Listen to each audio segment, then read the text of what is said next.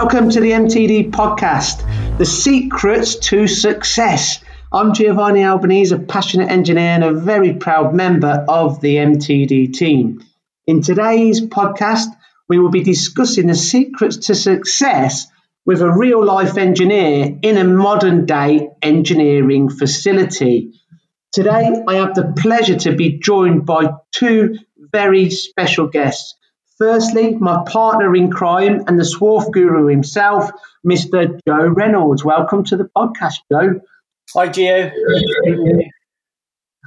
And secondly, um, I have the pleasure to be joined by a good friend, um, someone that we've visited on many of occasions and, and becoming a bit famous on MTD, Darren Grainger, owner of Hi-Spec Precision and a very successful engineer. And it's and the purpose of this podcast really is to to get a perspective um, from a real life engineer that's that's on the ground manufacturing and to get his opinion on how to be successful in engineering. Welcome to the MTD podcast. Welcome, Darren. All right, fellas, how you doing? Um, no, it's brilliant, Darren, and, and, thank you very much for joining us, my friend. No worries. Um, Joe, going to start with you, really. Um, we've spoken about stuff like this all the time on the phone, in the car, traveling here, traveling there. You know, we, we, we're really privileged, really, to see so many manufacturing workshops in the role we do. Um, and, and we've obviously got our opinions on how to be successful in engineering, but, you know, this is going to be a fantastic podcast but it's because it's great to get the perspective of a real engineer. Joe, firstly, give me your thoughts on, on, on this podcast and, and, and what we're looking to, to get from it.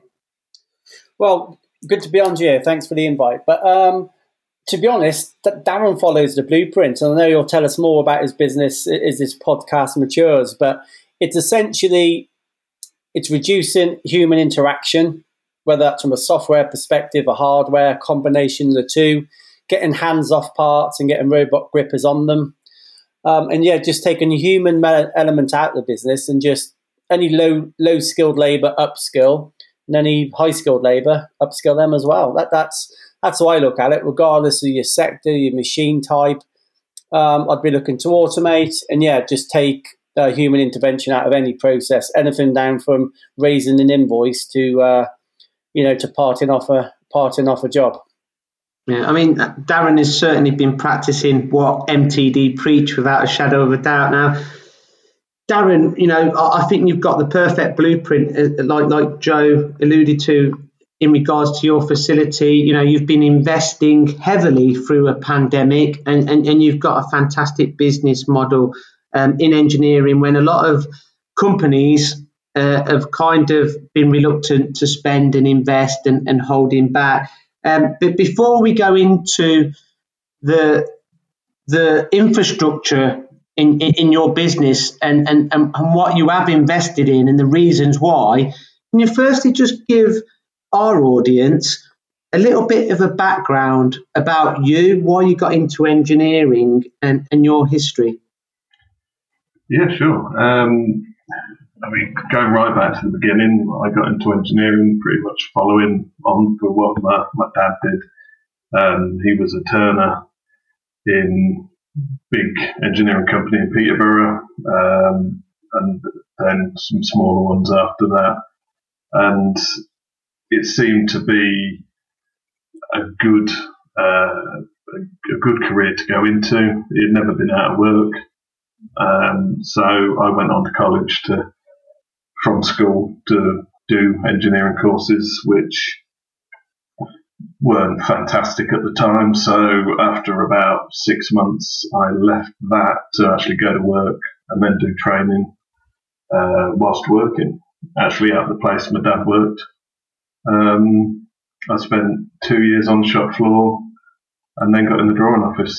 So uh, progressed in the drawing office uh, as well as doing me my ONCs, my HNCs, and numerous other qualifications. Um, ended up as technical manager of the company we worked at, and uh, it, it's kind of went from there. Um, it was because my dad had a stroke. Uh, I can't even. It's like 18 years ago. Um, it kind of highlighted if you're going to work hard, work for yourself.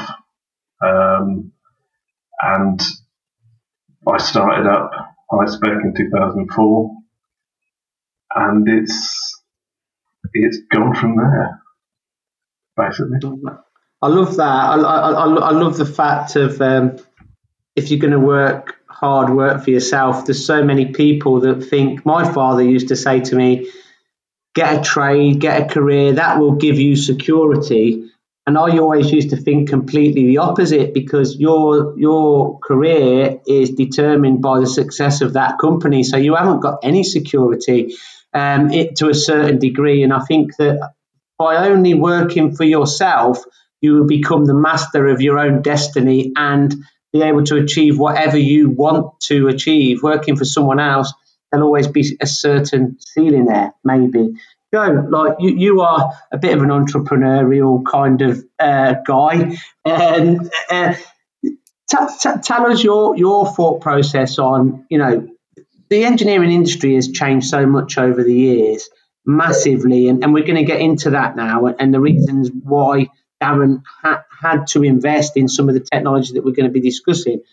But you, you know, some people look at, at, at new technology as as as scary. They, they, you know, they've got a fear to change. A little bit like what Darren did when he had to take the leap of faith from working from some working for somebody else to starting his own business. There's always that fear factor.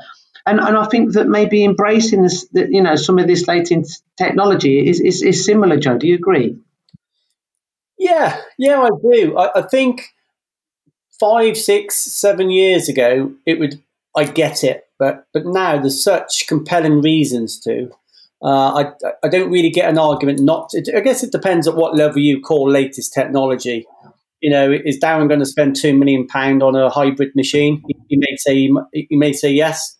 In all likelihood, he's going to say no at this stage.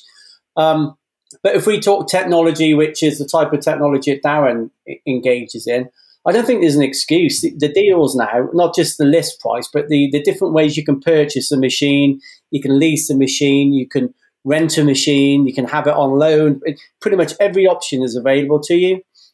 Um, and I, to me, I, I, it's easy for me to say, but I think you've just got to. You've got to put that toe in that water. You've got to you've got to upskill your people. You've got to um, bring in the latest technology into your business, or certainly better than you've currently got, and and to be honest, the people we see, like Darren, um, yeah, it, it, doesn't. You know, before you know it, the next one's in. Like, I know we'll go on to Dan's automation and his methodology in a while, but he seems to be buying a machine every six months at the moment. And, and I'm, I'm, presuming he hasn't won the lottery. I'm presuming that first bit of technology has reaped rewards. He's had a little taste for it, and he's continued to invest uh, to hopefully make his company prosper for many years to come.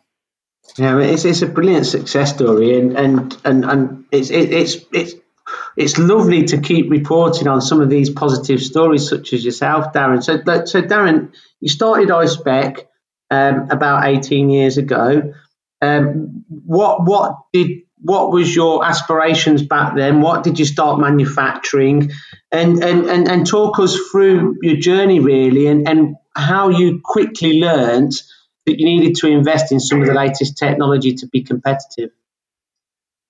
Right. I mean, you, you go right back to the beginning. We had, uh, what did we have? We had a Herbert pillar drill, uh, 1960s Colchester roundhead lathe, and a Beaver turret mill. And originally, the, the, sort of idea was because my, my dad's stroke was um, uh, bad enough to mean he couldn't work a full time normal job. It was to give my dad some uh, rehabilitation, to give him something to work his mind to. And whilst he lost the ability to read and speak, he could still read numbers. He could still read engineering drawings, which is bizarre. So, you know, we started off making very simple as overflow production for the company I worked at. Um, I I worked full time as well as starting Hi-Spec for a year and a half. Um, and then over a period of time, it soon became apparent that I really needed to to to put everything into it and give it a go. Um, so we bought the CNC lathe because it soon became apparent, you know, we couldn't be producing radii on parts or tapers and that sort of thing to the quality people wanted with the manual lathe. So we bought our first CNC in December 2004, which was one of the Colchester flatbeds. Um, and then it kind of builds up. We've we've never put machines in and then gone and looked for the work. It's always because we've had the work or the desire to to be able to do something different with what we do. So um, it's it's gradually grown from there to then adding the Turner Centre with a bar feed, so you're not having to stand by it, um, and then the CNC mills and so on, and just gradually got more and more and more. And, and what kind of work did you do, and are you still doing now, Darren? Uh, my history in my previous employment was hydraulics industry, hydraulic cylinders uh, primarily. So that's where we started. We were making parts for uh, hydraulic rams. We were making parts for machinery that uses hydraulic rams, um, simple bosses and pins for plows and crop sprayers and all of that sort of gear, really and we still make a lot of the same kind of parts now. Um, so certain things have become more exacting and more complex. Some of the valve work, uh, surface finishes, tolerances, all of that. Um, but yeah, I mean, we're still heavily involved in the hydraulic sector. We, we, we do a lot into the aggregate sector, the rock crushing machinery. Um, that's partly because of where we are. Uh, Leicestershire has got a big quarry and mining uh, manufacturing base, so you know it seems daft not to tap into that. Um, and yeah, we just if somebody wants something doing and we can do it at the right price, then we do. It doesn't matter if it's a washer or a pin yeah, I, I was just going to say, Darren, I'm, I'm always intrigued. How, how, do you go to market? You, will have a website, I know you're active on LinkedIn and what have you, but how, how do you get more work? How do you go about, you know, sourcing new work? We've been so busy over the last five or six years, I've tended to move away from new work. Um, if people do come on, it's it's a very careful consideration if we take on new customers, because the last thing I want to do is upset the ones I've been dealing with for years by taking capacity away from somebody new. Um, in the early days, it was a lot of word of mouth, networking, so to speak, but knowing people, getting given the chance to supply, um, and building on that. You do a good job. Hopefully, people come back uh, and you work hard at it. Yeah, no, I, I think that um, what you what you what you're saying is absolutely priceless. Really, I mean, it, it's it's bonkers, isn't it? When you, you, you kind of think that there's, there's, engineers and manufacturers out there at the minute really worried, um, not competitive, um, struggling to think uh, from you know not sure where their next work's going to come from and you're not looking for new work, I think that says it all for me. I think that that really highlights and identifies that at the, this present moment in time, you, you are definitely doing something right. Um, and and let's talk about what we feel that you are doing right now, Darren. I mean, you know, it was a, it was a couple of years ago, um, and we had this conversation before we, we started recording the podcast. But it was only a couple of years ago when I first met you, when you when you had your first RoboJob, on on your CMZ lathe. Um, and I can remember talking to you back then, and you said to me, Joe, I've only got this robo uh, job because um, I was too busy just running around all the machines. Um, and I had to kind of try and free up my time to start running the business. uh, and, and that was about two years ago. Now, since then, things have changed drastically. So, can you kind of tell our audience what's changed? No, actually, before we go into what's changed since then, can you tell our kind of audience, you know, how did you feel like before you took that leap of faith into a robot? Did were you scared? Did you have any hesitant hesitancy? Not really. I mean, from from my point of view, it was another machine. It was another part of the machine. Um, the the setup of the RoboJob, um, the information that Hydrafeed gave us in the initial quote stages, it just looked so easy. Um, you know, you're concerned that how's it going to integrate with the machine, or how's it going to how's it going to do this, or how's it going to do that?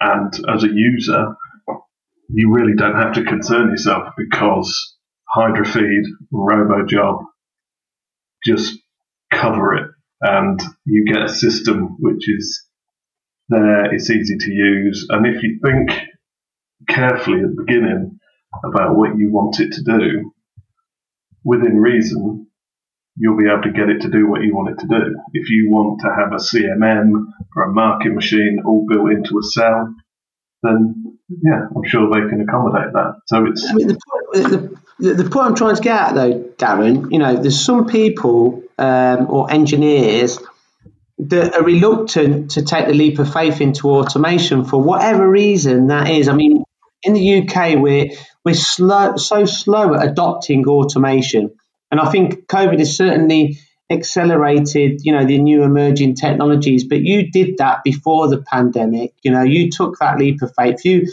identified that you needed um, a robot to run the machine and, and, and not a man. You identified that, you know, I don't need to be, you know, manning this machine and changing parts. A robot can do it for me. But did did you have any hesitation? Was there? Did you do? How did you? Where did your confidence come from just to, to go and invest in that first robot? Did you think it would work before you'd even purchased it? I think these are the kind of questions I'm trying trying to get at. I mean, um, yeah. you, you've ident- you've identified the pain point, and that pain point was your time. You needed to release some of your time, and you you found a solution that did you know before the RoboJob arrived that it was going to work? I had every faith it was going to work. Um, I mean, from before I started my own business, you would see in various industrial magazines and such big companies, you know, massive uh, blue chip companies with robot cells, uh, and you, you you knew that was how you would move forward without the need to involve people. Um, not that I've got any problem with it, employing people, but it's it's not easy. Uh, you've been to my place. I'm in the middle of nowhere for a start. The skill shortage and everything else. So you, you kind of know that robots are an option. Um, so when it got to the stage where we needed to to do something, it, that, that, tends to be what forces it. You can go so long uh, doing it a certain way, and after the lab that used to run the two machines left to go and be motor vehicle mechanic, um, and I had to step in there as well as doing what I was doing anyway. You think, well, yeah, I can do this for a few weeks or whatever, but long term, it's not the option. So you either you either get another person, which would be difficult, or you get a robot or repeatable automation or something to do that. Um, and yeah, I mean, I had every every faith it would work. Yeah, the, and, and, the good news with the robot, of course, we all know they don't need to socially distance. They, they're happy to work Christmas Day and all, and, and all the rest of it. But the, the perception is I, you know, I hear all the time, I, only do batches of 20, 30, 50, maybe 100. I need to do thousands to, to invest in a robot, but it just isn't true, isn't it? That the way to make money is automating uh, low volumes. Yeah. Um, whilst we do big numbers, hundreds, thousands, um, particularly bar feed stuff is in those numbers. Most of our hand fed billet work will be 10, 20, 50, 100. Um, I set a job on there this morning that ran out that was 50, but it only took three hours to do 50. But whilst it was doing that, I was setting another machine. So otherwise, you know, two minute cycle, I wouldn't have been able to get off that machine and do something else. Um, and what would what would you estimate? How many hours does it run on its own in a week? Because of the variation in the amount of jobs we do and the, the work we do, it's it's a little hard to say, but it will be running at least 70 80% of the week on cycle, mm-hmm. with the balance being set up. Yeah, because again, because people people look at a VMC and they think they're 20, 30, 50, 80% efficient, whatever it is. But I, I can tell you it's always 50% what they tell you it is. You know, you, you, you walk down a machine shop and there's more red lights than green typically. Um, and it's, it, it just staggers me how, how more people don't invest in uh, automation, even if it is straightforward automation. You don't need to spend a quarter of a million pound on the cell, do you? You can have fairly cost effective, uh, low entry point automation. Yeah, yeah. I, I, think that. Sorry, Darren. No, you go. Yeah, I was, I was just. I was going to say. I just like agreeing with what Joe said. Um, Joe Joe said. Really, I think that with automation, you know, it, it, ultimately can make you more profitable. You know, you, are changing your machines into money printing machines, and and I always used to. I used to in, in my past role used to, you know, sell bar feeders, um, short and long bar feeders, and um, you know.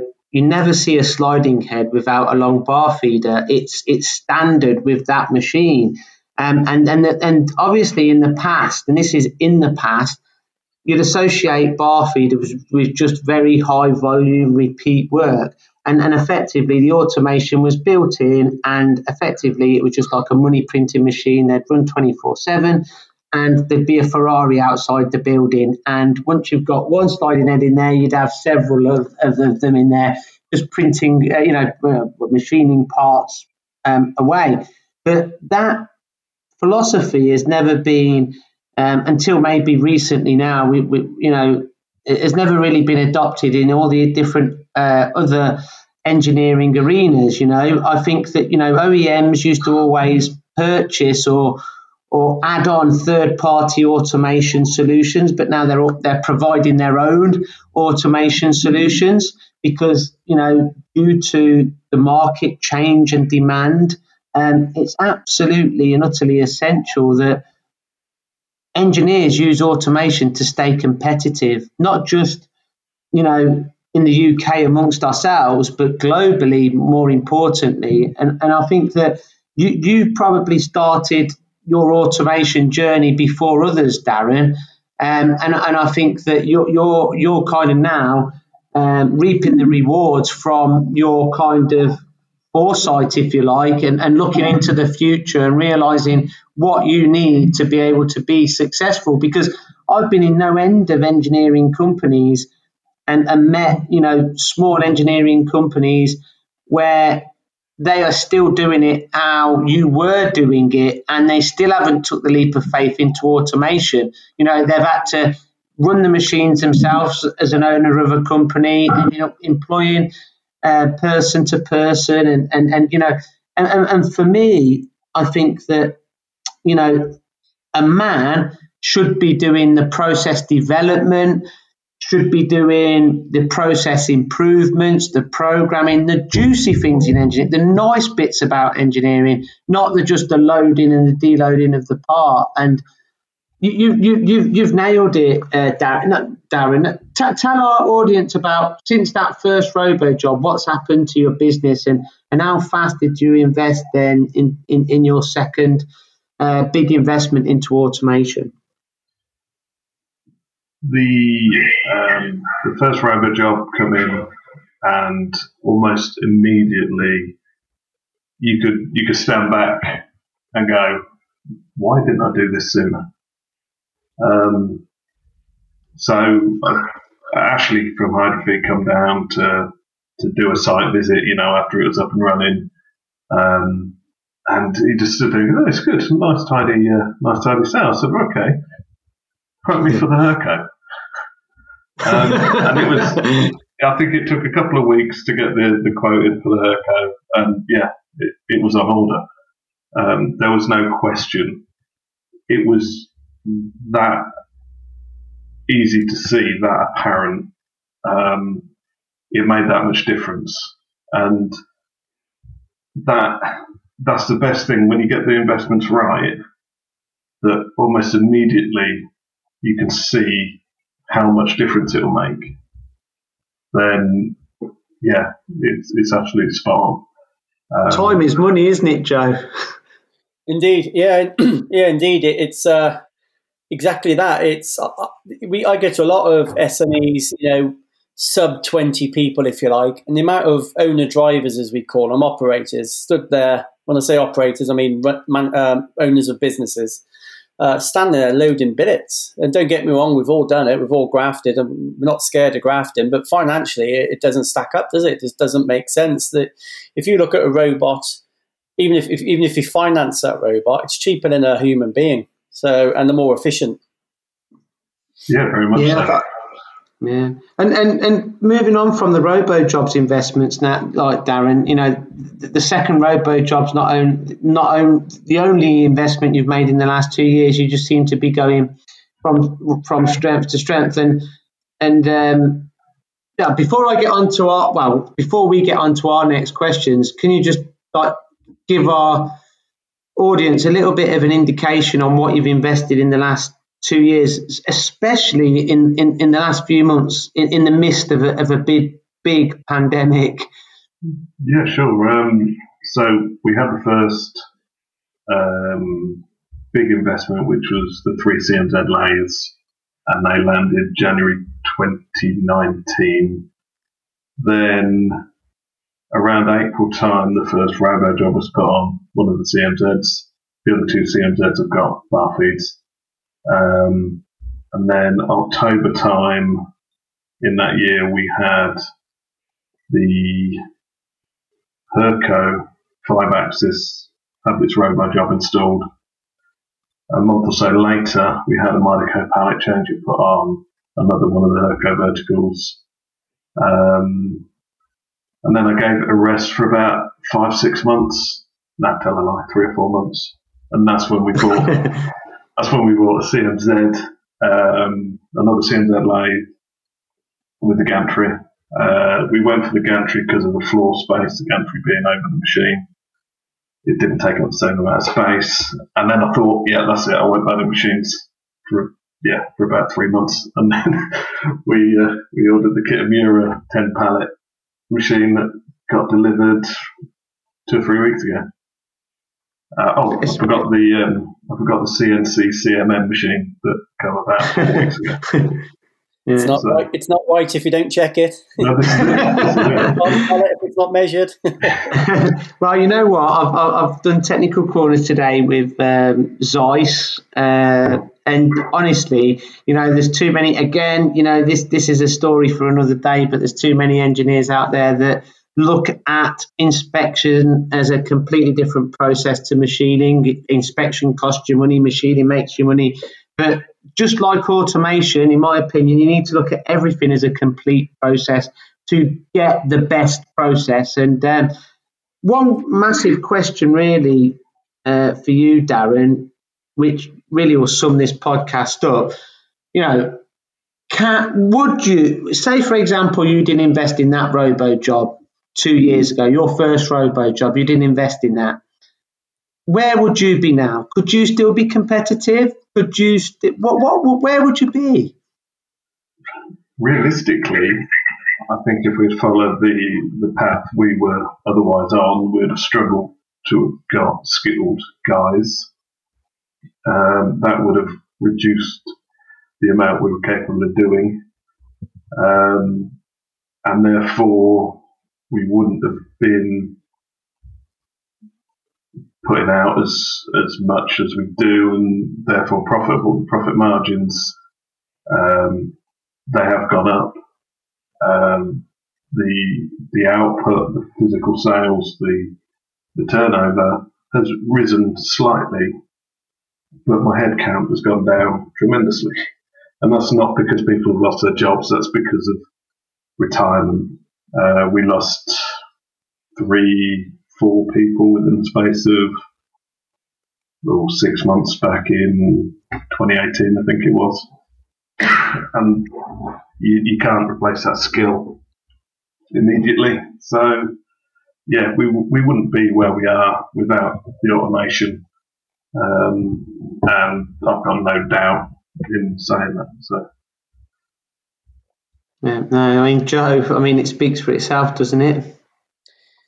Yeah, yeah, I'm, I'm not surprised you, have said that, and I think if we asked you that question in another four or five years, it, it'd be it would be worse still, wouldn't it? I think people people think you might need to automate to go and get new work. I think it's getting to a stage where if you don't automate, you're going to lose the work you've got, you know. And it's so yeah, yeah. I don't know how many ways I can say it. Really, just less hands-on parts. Just you know, even cycle time becomes less important. I know that sounds ridiculous, but you, are better off having that spindle cut in, you know, ninety percent of the week rather than rather than twenty five percent of the week. You know, and yeah, of course, look at your cycle time, but more importantly, keep that keep that spindle keep that spindle uh, moving and and making you money.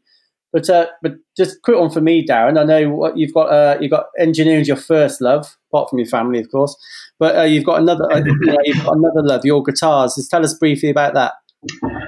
Yeah, well, I mean, me and my brother have been playing guitar since we were about 13. Um, we played in bands together. Um, and uh, about five years ago, we decided to have a crack at making one. You know, when you, you look at the videos of the factories these things are made of, particularly the American brands, it's all Haas and Fadal machines. And it's like, oh, well, I've got a factory with some of these type of things in. We'll, we'll have a crack at this. And we, we made a couple, enjoyed doing it. So we made a couple more, and gradually we built up a, our own brand of guitars and guitar parts um, that we sell all around the world. And uh, yeah, in five years of doing it, sort of day, day and a half a week, we made and sold 50 instruments and uh, a hell of a lot of guitar parts. No, mate, mate I, lo- I, love the I love the guitars. They're absolutely awesome, and um, yeah, look forward to, to, to, to being invited to one of your gigs, Darren. More importantly, um, just to summarise from from me, really, thank you very much for give, giving MTD an insight into your business and, and, and a real life example of what it means to invest, and it's not just a gimmick. You know, we've been banging on about it for so, so long and, and, you know, beating the drum, beating the drum since I started at MTD three years ago. And I think people have finally started to, to, listen. Um, but, you know, it's not just the automation, is it, Darren? You, have invested multi, multi millions of pounds into lots of new technology. And um, just for me, really, you know, how important is investment in this industry to stay competitive? That's my last question for you, mate. And and and for all our listeners out there, if you've got any questions or you've got any doubts in regards to investment, give Darren a call. Uh, uh, investment is key. I mean, um, if we stayed doing what we were doing, we'd still be turning on uh, Herbert capstan lathes for production purposes. It, um, everyone's got Herbert, I've got Herbert or a Ward or whatever it be, but you only use them for bits and bobs these days. You're not you're not expecting them to be the primary production equipment. If you don't move with the times, then you will eventually disappear. Um, and if, if you if you look at a process that you've got to do in your workshop and you investigate different ways of doing it, and you find that you've got, I don't know, let's say one man doing a job on a manual mill and it takes him half an hour. Or you've got one man running two VMCs that are producing X amount of parts in half an hour against that one man's one. It, it doesn't take long before the penny drops. Um, I mean, the, the recent investment in CMM that we've made, I was originally looking at a, a manual CMM, and during the demo, they just happened to show me the CNC one. Mm-hmm. And almost immediately, it's like, well, when you when you're you're setting the CNC side of this machine, this the CMM, you're doing the manual process. You're moving it, you're touching the part where you need to touch it, and then at the end, you just press play and it will repeat it. It's like, well, why would you have a manual CMM? So all of a sudden, you know, my inspector, he can go and put something on the bed, he can press play, he can then walk off and do something else, come back and the machine will tell him. And it's that technology that's then allowing you to get more out of the skilled people. And, you know, that, that's really key.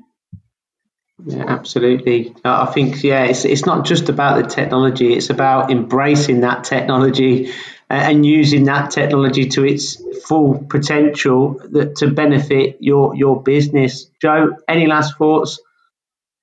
No, I think you guess you, you, can see where I'm coming from. Continue to invest. You know, tax advantages we haven't talked about, but there are there are a few out there. Um, but yeah, just do, do what you can speak to people with Darren. You, you, know, you can find them find them on LinkedIn. There's other people like Darren that invest in technology, uh, and it's fair to say Darren's not a he ain't got thirty. he's not a thirty million pound business. He's a good old SME. Um, and yeah, and if Darren's doing it, you can too. Joe, been an absolute pleasure as always. The Mister, the Swarf Guru himself. Mr. Joe Reynolds. Uh, Darren, thank you very much, my friend. It's been an absolute pleasure. Can't wait to revisit your company soon and um, look at all the new work holding um, pallets that you've filled up now. Um, and, and I'm looking forward to find out what, what you've gone for. Um, for our listeners, thank you very much for listening. I hope you've enjoyed this podcast. Please let us know what you think of this podcast with any comments. If you've got any questions, let us know. But until next week, the MTD podcast. Thanks for listening to the MTD podcast. If you found value in this episode, please subscribe and leave a rating and review. Find more episodes on mtdcnc.com.